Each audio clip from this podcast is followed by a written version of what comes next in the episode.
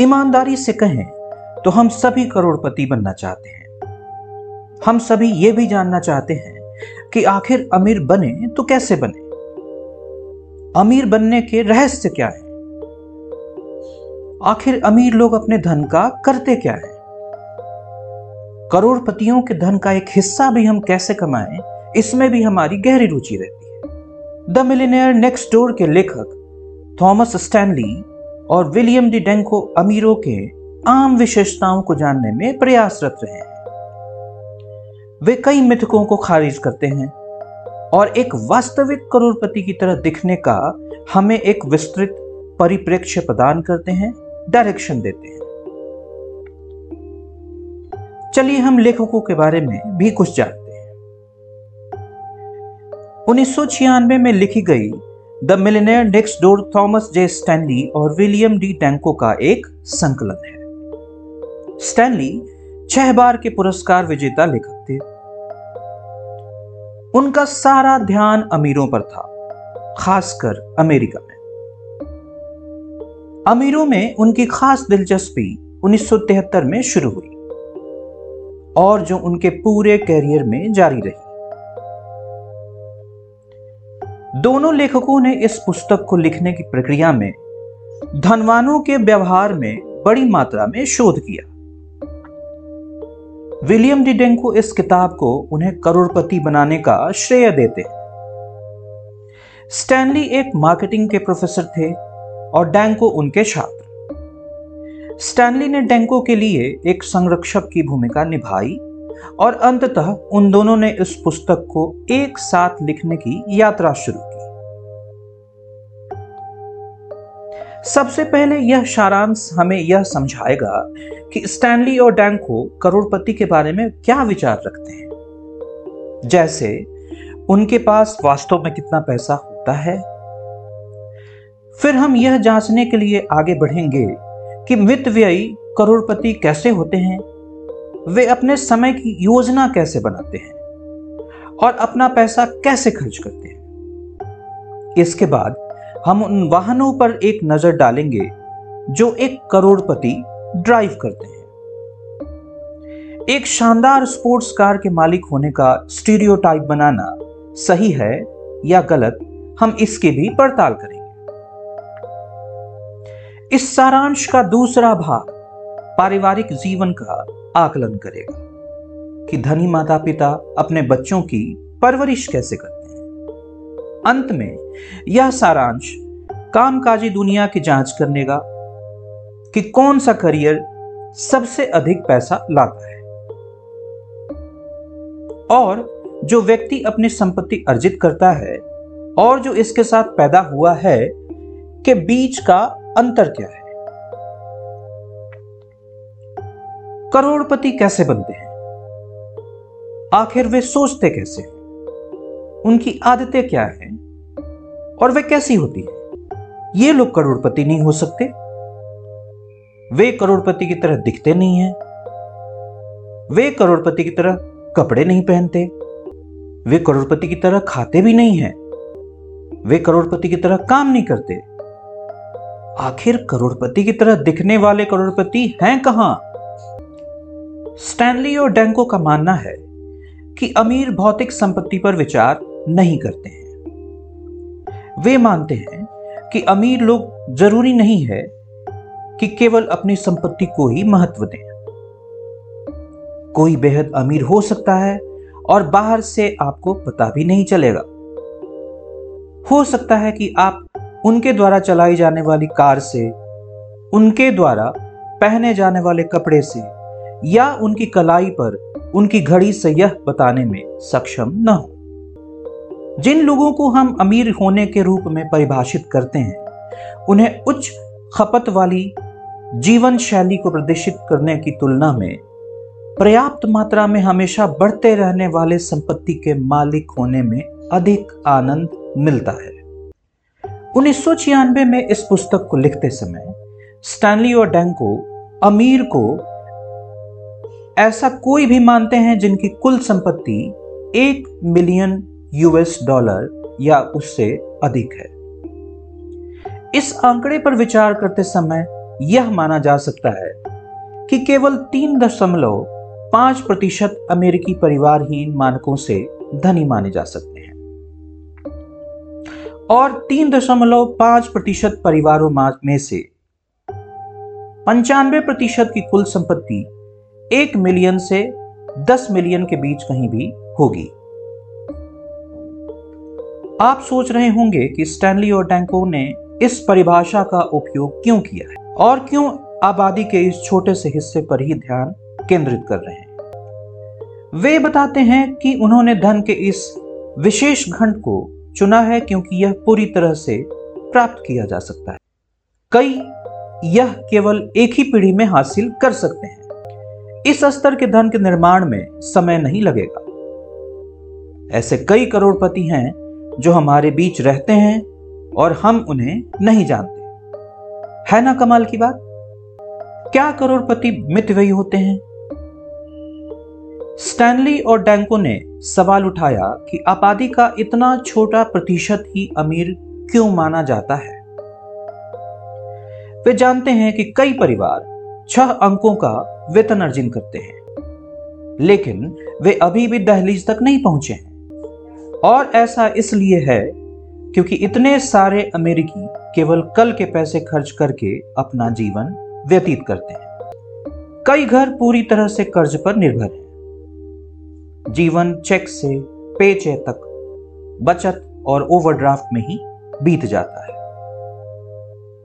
वे कर्ज में डूबे हुए हैं और कमाने खाने वाले ट्रेड मिल पर पिसे जा रहे हैं। ये वे लोग हैं जो अपना पैसा उन संपत्तियों पर खर्च करते हैं, जिनके बारे में उनका मानना है कि इससे उन्हें उनकी समृद्ध छवि मिलेगी। लोगों की निगाह में वे अमीर दिखेंगे।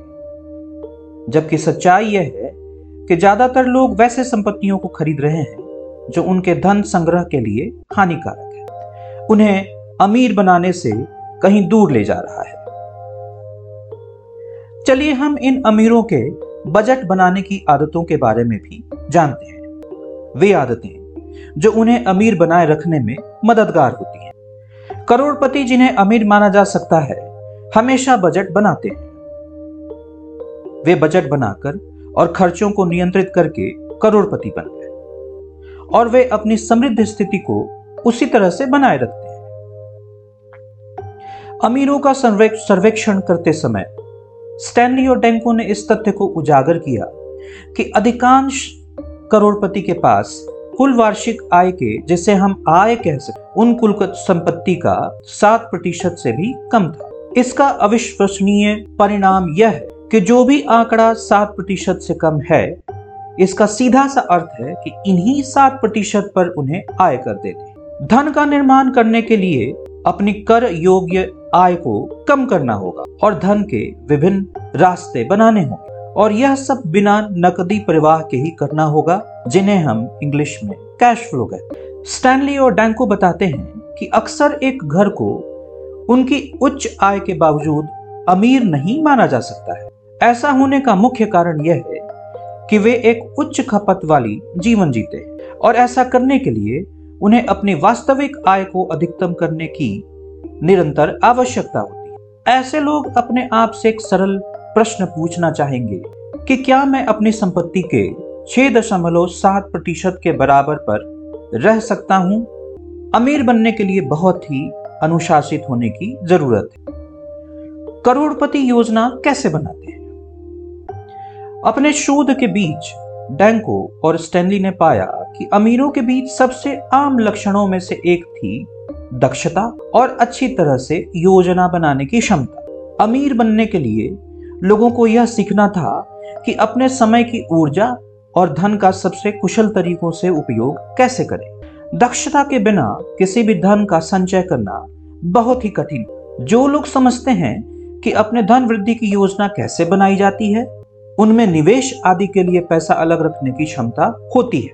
आपकी आय के कम से कम पंद्रह प्रतिशत निवेश के लिए उपलब्ध होना एक अच्छा लक्ष्य हो सकता है। यह आपको अधिक धन को पाने में मदद करने वाला। स्टैनली और डैंको आपको खुद से यह पूछने के लिए प्रोत्साहित करते हैं कि आपका परिवार एक वर्ष में कितना खर्च करता है और क्या आप जानते हैं कि उस खर्च का कितना हिस्सा विभिन्न श्रेणियों जैसे किराना, पेट्रोल, बिल, लोन चुकाने में चला जाता है?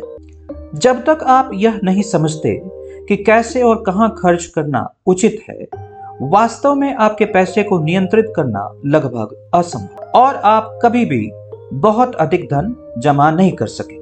स्टैनली और डेंको का सुझाव है कि आप अपने खर्च को रिकॉर्ड करना शुरू करें। आप एक अकाउंटेंट के साथ काम करने पर विचार कर सकते और एक बजट बना सकते हैं। याद रखें कि ज्ञान शक्ति है। क्या आपको शानदार कार चलानी है? यदि आपका लक्ष्य आर्थिक रूप से सुरक्षित बनना है तो आप इसे हासिल करें। लेकिन अगर आपका मकसद अच्छे जीवन पर खर्च करना है, उसके लिए पैसे कमाने हैं तो आप इसे कभी नहीं बना पाएँगे। अपने शोध में स्टैनली और डेंको ने अमीरों के बीच मोटर वाहन के स्वामित्व के बारे में कुछ दिलचस्प जानकारी का खुलासा किया। सबसे पहले उन्होंने पाया कि सर्वेक्षण में शामिल ज़्यादातर लोगों ने सेकेंड हैंड या लीज पर कारें ली। यह उन अमीरों के मिथक को खारिज करता है, जिनके पास केवल brand new flash top of the range की कारें हैं। आप अमीर भी हो सकते हैं और पुराने कार के मालिक भी। मितव्ययी होने के कारण ऐसे लोगों के पास में निवेश के लिए एक अच्छा आधार मिल जाता है। आश्चर्य यह है कि अपने आसपास ऐसे कई लोगों को देखते हैं जो केवल दिखावे के लिए ही अच्छी गाड़ी खरीदना, महँगे कपड़े पहनना और कलाई पर एक उम्दा घड़ी पहनना जैसे काम करते और ज़िंदगी भर कभी अमीर नहीं बन पाते।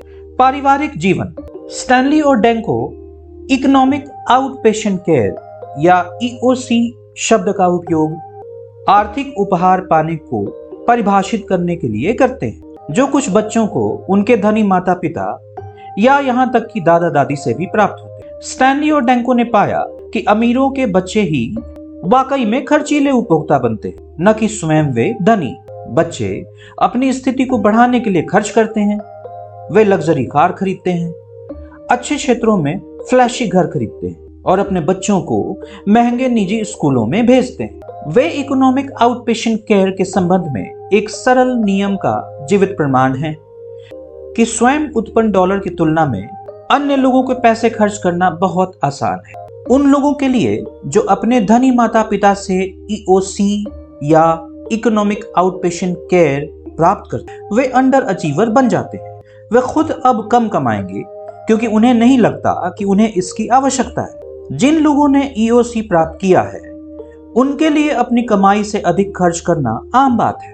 उन्हें अपनी कमाई को अपने माता पिता की संपत्ति से अलग कर पाना बड़ा मुश्किल लगता है, जो शायद उन्हें बहुत अधिक उपहार देते रहते हैं, अधिक पैसे देते रहते हैं। उनमें ऋण और ऋण पर निर्भर रहने की एक प्रवृत्ति डेवलप हो जाती और सबसे आम लक्षणों में से एक, जो स्टैनली और डेंको ने पाया, वह यह था कि उन्होंने हमेशा उन लोगों की तुलना में कम निवेश किया, जिन्हें कोई ईओसी प्राप्त नहीं हुआ था। क्या अपनी कमाई से ज़्यादा खर्च ना करें? यह बहुत स्पष्ट कर दिया गया है कि अपने बच्चों को पैसे उपहार में देना, जबकि यह अच्छा महसूस कराता है, अक्सर उन्हें अच्छे से ज़्यादा नुकसान पहुँचा जा सकता है। तो सवाल यह उठता है कि आप उन्हें यह सुनिश्चित करने के लिए क्या दे सकते हैं कि वे आर्थिक रूप से स्थिर और जिम्मेदार, व्यस्त बने? कुछ चीज़ें जो स्टैनली और डेंको सुझाते हैं वे हैं एक उत्कृष्ट शिक्षा प्रदान करना, एक ऐसा वातावरण देना जो स्वतंत्रता, ज़िम्मेदारी और नेतृत्व को प्रोत्साहित करता है और ज्ञान जो व्यक्तिगत उपलब्धियों को पुरस्कृत और स्वीकृत करता है। आखिर बच्चों की परवरिश कैसे करते हैं और कैसे करें? स्टैनली और डेंको ने पाया कि कई धनी माता पिता ईओसी में कोई नुकसान नहीं देखते हैं। उनका मानना है कि यह फ़ायदेमंद हो सकता है। और कुछ परिस्थितियों में स्टैनली और डेंको ने भी स्वीकार किया कि यह सही है। हालाँकि, बच्चों को पहले से ही अनुशासित होने की ज़रूरत है और बाहरी मदद पर भरोसा किए बिना जीविकोपार्जन करना और खुद को मजबूती प्रदान करने की क्षमता भी उतनी ही आवश्यक है। यह एक समस्या बन जाती है जब ईओसी प्राप्त करने वाले अनुशासन ही गैर जिम्मेदार होते हैं और उनके पास अपना पैसा कमाने का कोई साधन नहीं होता है। व्यस्तता के प्रारंभिक चरणों के दौरान बेरोजगारी का जीवन के बाद के चरणों में बेरोजगार होने से बहुत मज़बूत संबंध है। कई बेरोजगार मध्यम आयु वर्ग के बेटे और बेटियों को अक्सर सालाना नगद सब्सिडी मिलती है। इसके अलावा बेरोजगारी की घटना बड़े और अधिक बार मिलने वाले उपहारों से भी जुड़ी है। तो हमें यह ध्यान देने की ज़रूरत है कि हम अपने बच्चों को ईओसी दें या ना दें। स्टैनली और डैंको धनी माता पिता को उनके बच्चों की परवरिश करने के लिए दस नियम बताते हैं। अपने बच्चों को यह न बताएँ कि आप कितने अमीर हैं। हमेशा पैसे से अनुशासन सिखाने और मितव्ययी होने की कला पर ध्यान दें। यह सुनिश्चित करने के लिए अपना सर्वश्रेष्ठ प्रयास करें कि आपके बच्चों को आपके धन की पूरी समझ तब तक नहीं है जब तक वो परिपक्व, अनुशासित और कामकाजी न हो जाए। अपने बच्चों के साथ विरासत पर चर्चा न करें। बातचीत के हिस्से के रूप में नकद का उपयोग न करें, खासकर अपने व्यस्क बच्चों के। अपने बच्चों को पारिवारिक मामलों से भी दूर रखें। अपने बच्चों को कभी भी प्रतिस्पर्धा के रूप में न देखें। अपने आप को याद दिलाएँ कि आपके प्रत्येक बच्चे का अपना व्यक्तिगत, स्वतंत्र व्यक्तित्व है। हमेशा अपने बच्चों की उपलब्धियों को स्वीकार करें।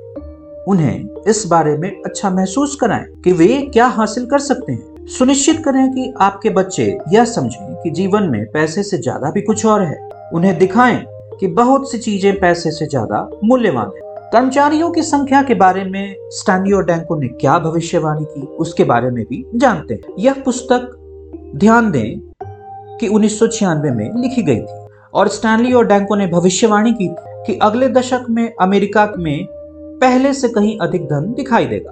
वे निश्चित रूप से सही थे। जैसे जैसे धन बढ़ता है, इसका वितरण मौलिक रूप से असमान बना रहता है। उन्होंने भविष्यवाणी की कि अमीरों को पहले से कहीं अधिक सेवाओं की आवश्यकता होगी। लोगों को अपनी समस्याओं को हल करने, अपने पैसे का प्रबंधन करने और अपने जीवन का प्रबंधन करने के लिए भी कहीं ना कहीं किसी की ज़रूरत महसूस होगी। स्टैनली और डैंको ने भविष्यवाणी की थी कि कुछ ऐसे पेशे हैं जो अगले 20 वर्षों में अमीरों के ज़रूरत में आने में आमूल चूल वृद्धि देखेंगे। चलिए एक नज़र डालते हैं कि वे पेशेवर होंगे क्या। वकील, जो विशेषज्ञ हों, चिकित्सा और दंत चिकित्सा विशेषज्ञ एसेट लिक्विडेटर फैसिलिटेटर शैक्षणिक संस्थान और पेशेवर, आवासीय उत्पाद सेवाएँ देने वाले विशेषज्ञ फंड रेज करने वाले विशेषज्ञ ट्रेवल एजेंट और ब्यूरो और ट्रेवल सलाहकार। स्टैनली और डैंको ने यह स्पष्ट कर दिया था कि धन संचय करने का कोई जादुई फॉर्मूला नहीं है।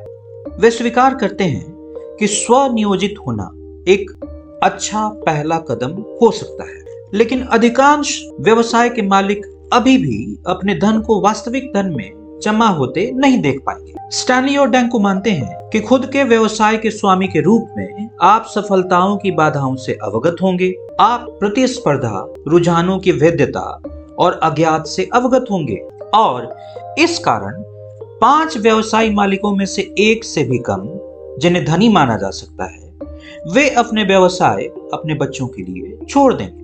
वे समझाते हैं कि एक व्यवसाय के स्वामी होने के लिए आपके पास एक वास्तविक प्रेरणा होनी चाहिए। आपको स्वनियोजित होने की आवश्यकता है। एक सफल व्यवसाय के मालिक को अपने काम से प्यार करना चाहिए और अकेले उस पर जाने पर गर्व होना चाहिए। अगर आपको बस एक चांदी की थाली पर एक व्यवसाय सौंप दिया जाता तो संभावना है कि व्यवसाय उसी तरह से सफल नहीं हो पाएगा। तो इस किताब के क्या की टेकअवेज हैं, उसके बारे में भी हम लोग समझते हैं। एक करोड़पति माने जाने के लिए स्टैनली और डैंको की समझ के तहत आपकी नेटवर्क एक मिलियन अमेरिकी डॉलर या उससे अधिक होनी चाहिए। याद रखें कि यह बात उन्होंने सन उन्नीस में कहा था। ऐसा हो सकता है कि करोड़पति बाहर से अमीर न लगे और उनकी संपत्ति से आप आसानी से यह भी नहीं बता सकते कि वे अमीर हैं। मित व्ययिता करोड़पतियों की एक सामान्य विशेषता है। करोड़पति पैसे के साथ कुशल और जिम्मेदार होना सीखते हैं।